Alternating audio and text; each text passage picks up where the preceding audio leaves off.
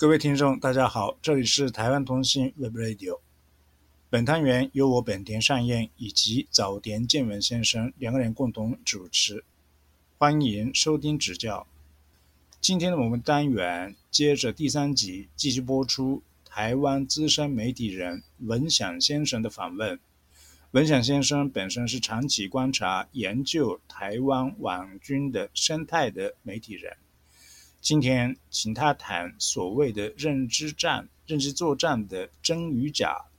今天是最后一集，现在请听文想先生的访问。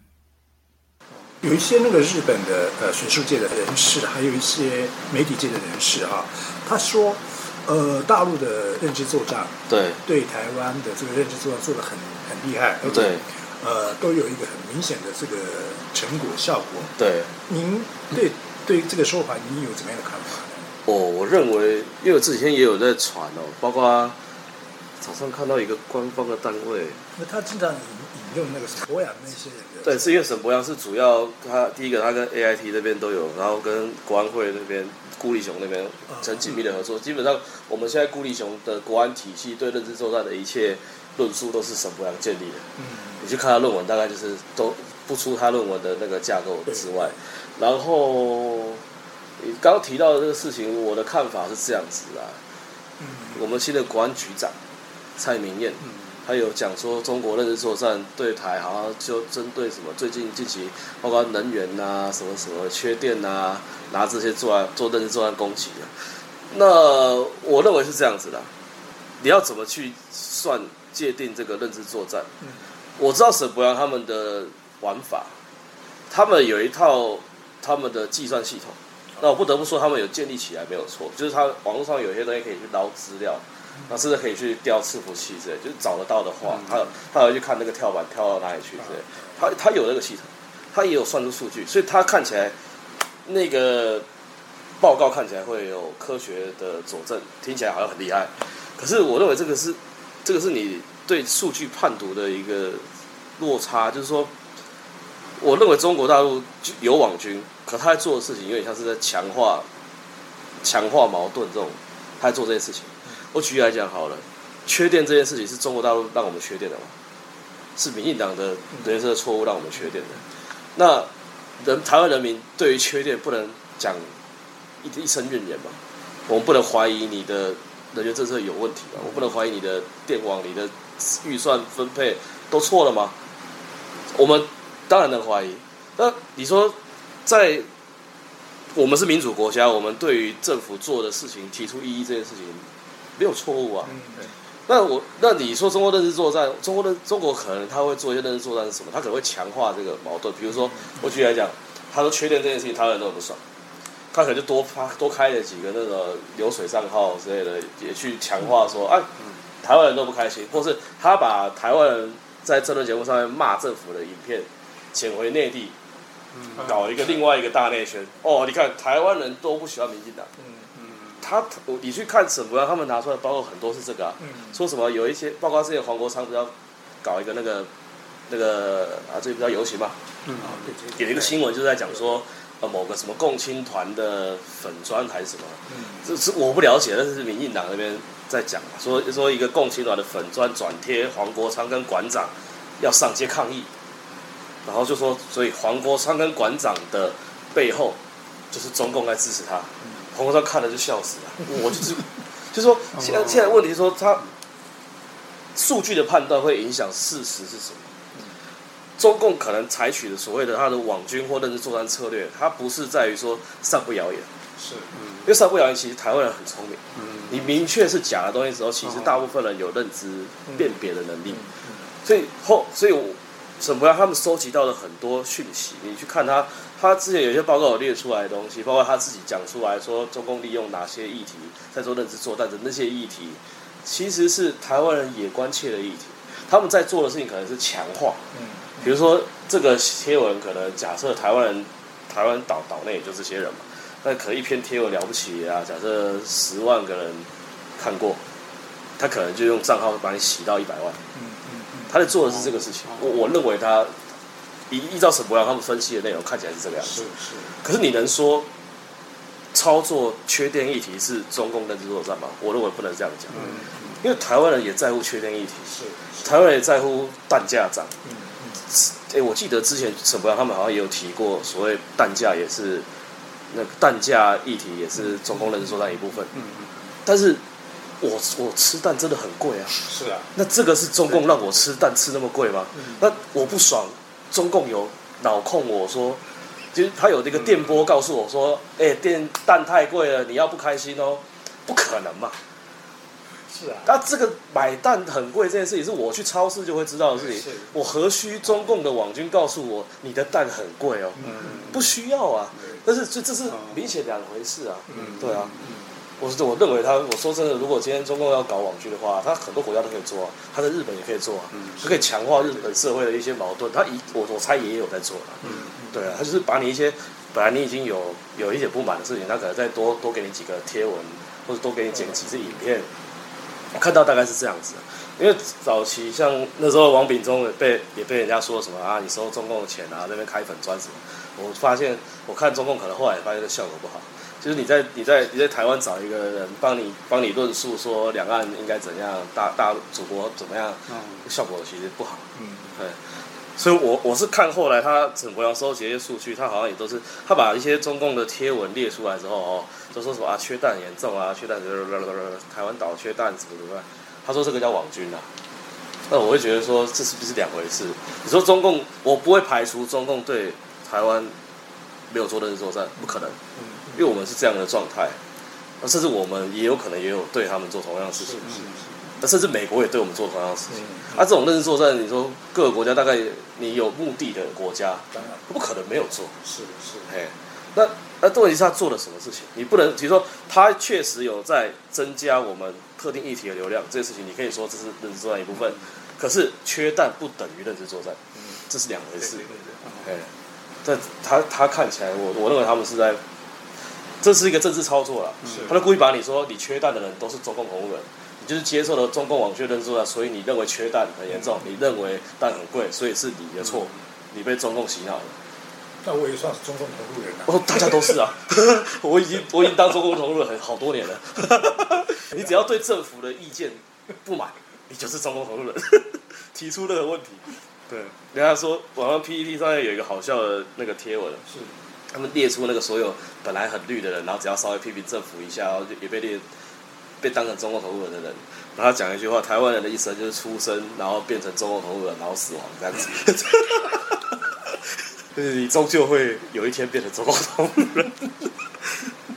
可是这个刚刚才就是谈到这个网军的的问题嘛，就是去年那个地方选举台湾的话的呃时候，就是呃民进党大败嘛，对。那以后就呃他们就是探讨为什么大败，是原因是其中之一个是他们的网军哦，有有这样的的一呃，对，个讨论，好像有说网军网军在乱这样子。呃，对对对对对。那对这个看法，哎、这事情是你你怎么看？就是民进党那边的就是网军的，哎，因为他们就是水能载舟，亦能覆舟嘛，就是说网军治国的问题已经已经变成嗯，大家都知道的事情，嗯因为他他们这些网军开始本来本来是对外，他们后来连打连打自己人。了。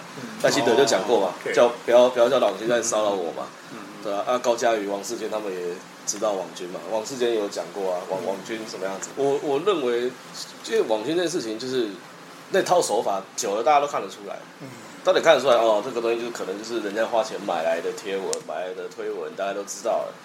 哎，所以渐渐的大家也也看得出来。嗯啊，现在尤其民进党被踢爆那么多网军的事情，哎，包括他伪造人家那个徐小新他们的签名嘛，有一个那个事件，他们伪造一个签名，徐小新啊、洪孟凯啊，他们好我忘记签署了一个什么东西的提案，然后那个签签名全部都假的，嗯对但是就是网军在散播啊，那时候刚好选举敏感时。我就说这种这种久了，其实大家都看得出来，那甚至大家也不用讲，就是已经靠扣了一个帽子，就是民进党就是会最会养网军这样子。啊，久而久之，大家就会觉得民网络上面只要有一个人跳出来说民进党多好，大家知道啊，你就是网军，就已经开始变成这样子。不是对他们来讲是谁能复州，因为因为网宣还互咬啊，他们那个义他们那个义和团，他们很像那个，他们现在有个新的名字叫哥布林，哦，名名因为因为哥布林就是矮矮绿绿的，是啊很凶猛，啊还有一个很难听的话我不能讲，就是就是那个。因为那个 Me Too 有没有？他们会对女生做不好的事情嘛？而哥布林也会对女生做不好的事情，所以 他们他们现在绰号叫哥布林这样。哦，那首先那个，因为那个就是，呃，不只是完全的关系，就是这个世那个网络上面哈，就是的世界上面很多嗯假讯息，哦对放，呃就只是放花，不是事实的。那你就一个呃媒体人来讲哈，就是应该是可以判断是哪一个是对，哪个是不对。是是是是，嗯，对，现现在很多假讯息，然后我觉得这个是这个年代大概所有国家都要思考的，就是你假讯息要怎么防范这些事情，对吧、就是说现在，因为我是反对有特别一个机构在做假讯息假讯息厘清的，哦，因为我们之前就遇过的事实查核中心，嗯嗯那它就会变得有一种选材的偏误，嗯。比如说，比如说假讯息大概一百则，你就偏偏就挑一些对政府有利的澄清，然后可能对对于你，然后有些在野党可能言之有物的东西，你反而去澄清它是假的，那也是变相在打压言论自由。所以这个线大家也很难画，但是你说需不需要这样的机构？确实需要，可是问题是很难做，那个尺没有人可以拿捏，因为不可否认，有些老年纪大的人，他对假讯息的抗性非常低。我我我认为我们这一代年轻人，大概或是有用网络多的人，或是大概尝试比较足够的人，大概都能判断假讯息的真假。可是好像稍微年纪大了，可能就就不太了解。对啊，刚刚才你讲，哎就是解释了这个台湾的这个选举、总统选举，或是就是政情的，呃，很多是都是比较细节的事情。对，那到底是啊就这一次的台湾的总统选举选什么？哦，这也是我认为现在三个候选人都没有给大家的答案，就是哦在他们任内的台湾是什么样的台湾，什么样的两岸？我认为现在三个人都没有给一个明确的答案。嗯赖清德大概就是维持蔡英文，可是如果有人对蔡英文的路线不满了，嗯那侯友谊说侯友谊现在提的东西，我也看不出来他想要把台湾带去哪里。柯文哲更不用说了，他只是在反对蓝绿而已。所以你说在选什么？我觉得目前还看不出来。今年的选情可能会比往年还要冷。嗯哼我我觉得有搞不好有可能像不知道日本的政治一样，就是之后会慢慢的就是因为大家已经习惯这样的生活，如果没有什么变动的话，可能可能也会慢慢淡去。对啊，嗯。但我认为今年如果真的要说要选什么的话，我认为我认为台湾在能源这件事情必须要做个决断。嗯因为我们都一个这是一个很重要的布局啊。如果前面是错的，那这那这一届一定要改过来。这个已经没有再多好几年蹉跎，因为我们电子真的越来越一个台电亏损啊，然后电能状况越来越严重啊。我觉得这个能源的议题是大家需要重视的。然后甚至反而我觉得两岸的东西现在不是操之在我们手，哦我会认为是这样的。对，现在感觉美中之间博弈玩的比较大，但是对我们来讲，能源的问题，因为这个攸关我们的环境，包括电价是非常民生的东西，电价只要一涨，大概什么东西都涨。然后缺不缺电，今天热成这样子，大概不开冷气不行。这个大概是台湾人的重要，因为他讲二零二五已经跳票了，那跳票了，那我们要改啊，那改了，那接下来几十几年的计划？你不能再一个四年一个四年一个四年，不能一直蹉跎，你一定要做决断，一定要改。我认为今年可能，我认为比较大的命题是这个。哦哦哦，所以，哎，那个两岸问题是不会成为一个主题，不是？呃，两岸问题终终究会是，就是说是中国大学一个重要的东西。嗯但是因为今年两岸缓和的状态下，哦台湾人不会有那么激烈的感受。嗯那只要不会有激烈的感受，就是他两岸是处于缓和状态的话，那台湾人会比较喜欢倾向交流。嗯呃其实其实交流没有不好，这你问任何人，大概都不会坚持一定要对抗的路线。嗯美国是希望我们变乌克兰，对啊，他他为什么要一直坚持我们兵役的问题？就是因为他希望他想要看台湾人捍卫国土的能力意志有多坚定。但我聊到的台湾人大部分大家都想要过好生活而已，大部分就是生活安定赚钱。嗯，大部分人想的都是这件事情。嗯甚至被统一也没关系，是是这样子吗？呃，这这一点的话。我觉得这个东西台湾人没有真正去想想清楚过，因为统一有很多种统一。嗯，那你如果说，如果中共都到我们家门口，台湾人有时候他那个面子的心态哦，就被激起来，那个民族的情绪又突然就起来了。可是你平常问他很缓和的时候，就会他会开玩笑跟你说，会同意就同意了。对啊，哦，就是不同时代也会有不同时代的差别。哦因为这个好像目前是啊，就全世界希望台湾跟那个大陆打起来，打起来，看起来是意识操作这个事情。我认为是美国看到俄乌战争的结果之后，嗯，他们看到一个中医，就是说，即便强如俄罗斯，他也可以被乌克兰绊在那边。其实乌克兰也不是多强大，嗯，可是他可以把俄罗斯绊绊倒在那个地方，就是困在那里，嗯。然后就因为这样子把俄罗斯拖住了，他的经济什么东西都卡在那边了，所以美国也在想说，能不能把中国也拖拖累在，就是卡在台湾海峡，就只要台湾人跟中国人耗在那边，然后美国就可以继续强盛或是继续制服这样子。我我我的感觉啦，就是看起来就是这样子，就是对啊，那台湾人普遍还是希望过好自己的生活的。不希望这样子的状况持持续发生。台湾人应该没有人会主张战争的，对，应该没有人主张战争。嗯对我我认为两岸最好的状态还是和平嘛，啊，紧保嘛。至于说统一统一在什么东西下，这个很多东西可以讨论。嗯，是啊，就说像像像我觉得。比较天马行空，但我又认为又两全其美的，其实是吕秀莲的论述。嗯，是一个大中华的论述。嗯，大中华。但是我认为中共不会接受，我们也不会接受。不是因为台湾人不会反对自己是一个中华儿女嘛？广义来讲的文化上是同个脉络。嗯，讲的也是中文，这些神也是中国来的。什么？你你要你要切割这个没有意义吧？嗯。那如果你中国大陆要的只是一个台湾人承认自己是中国人，这个不是很困难的事情。我们不接受的是他的政体，我们接受的是共产党统治，我们不接受失去这个民主自由。可是如果只是用文化的架构来框住整个华人社会的话，这个我认为不是不能谈。问题是很困难，很困难，很困难。因为从我们角度来讲，第一个。我认为习近平提一国两制，他已经有这种想法，他他是把这个包括在里面的。可是对我们来讲，一国两制感觉就是你要统治我，所以看台湾这边已经很难接受了。第二个，我认为中共不会接受，因为台湾开了一个这样的特例，就是台湾可以在大中华的底下继续独立自主投自己的选民。什么说呢？新疆不会想，西藏不会想就是这些已经闹独立很久的省，他一定也会说：那我也要，我可以在大中华底下，但是我要完全自主。我我我觉得他不会接受，因为这个会让他的神哦，被都这个什么这个破的很破碎啊，就是他的统治权没办法深入到任何地方去。哎，中共就是想要统治权，对啊，甚至香港也是。对啊，所以我认为这个比较天马行空啊，但是是一个对大家来讲都很轻松的架构了。